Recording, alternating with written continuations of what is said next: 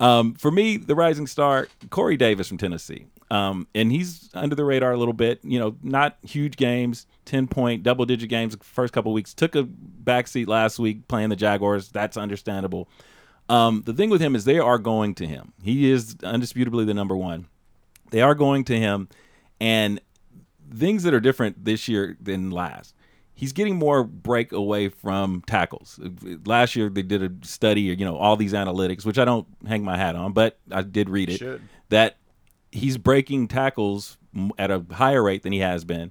I think at some point the value, the volume that he's getting is going to mix with his uh, escapability, if you will, and I think he's going to explode. You also have Mariota coming back now, hopefully healthy. Hopefully that hand is where it needs to be, and this is a do or die year for Mariota. Okay? Right. That, yeah. So- That's what I was gonna say about Yeah. Davis. He's got all, he's got all the talent in the world. Sure. Um, but you're hanging your hat there on Mariota, and I I, I wouldn't do that. Yeah. Well, he's got to put the ball up. But that if you're talking about a rising star, I'm going to say Corey Davis. Uh, think he's going to has a good matchup this week. Um, think got to go with him.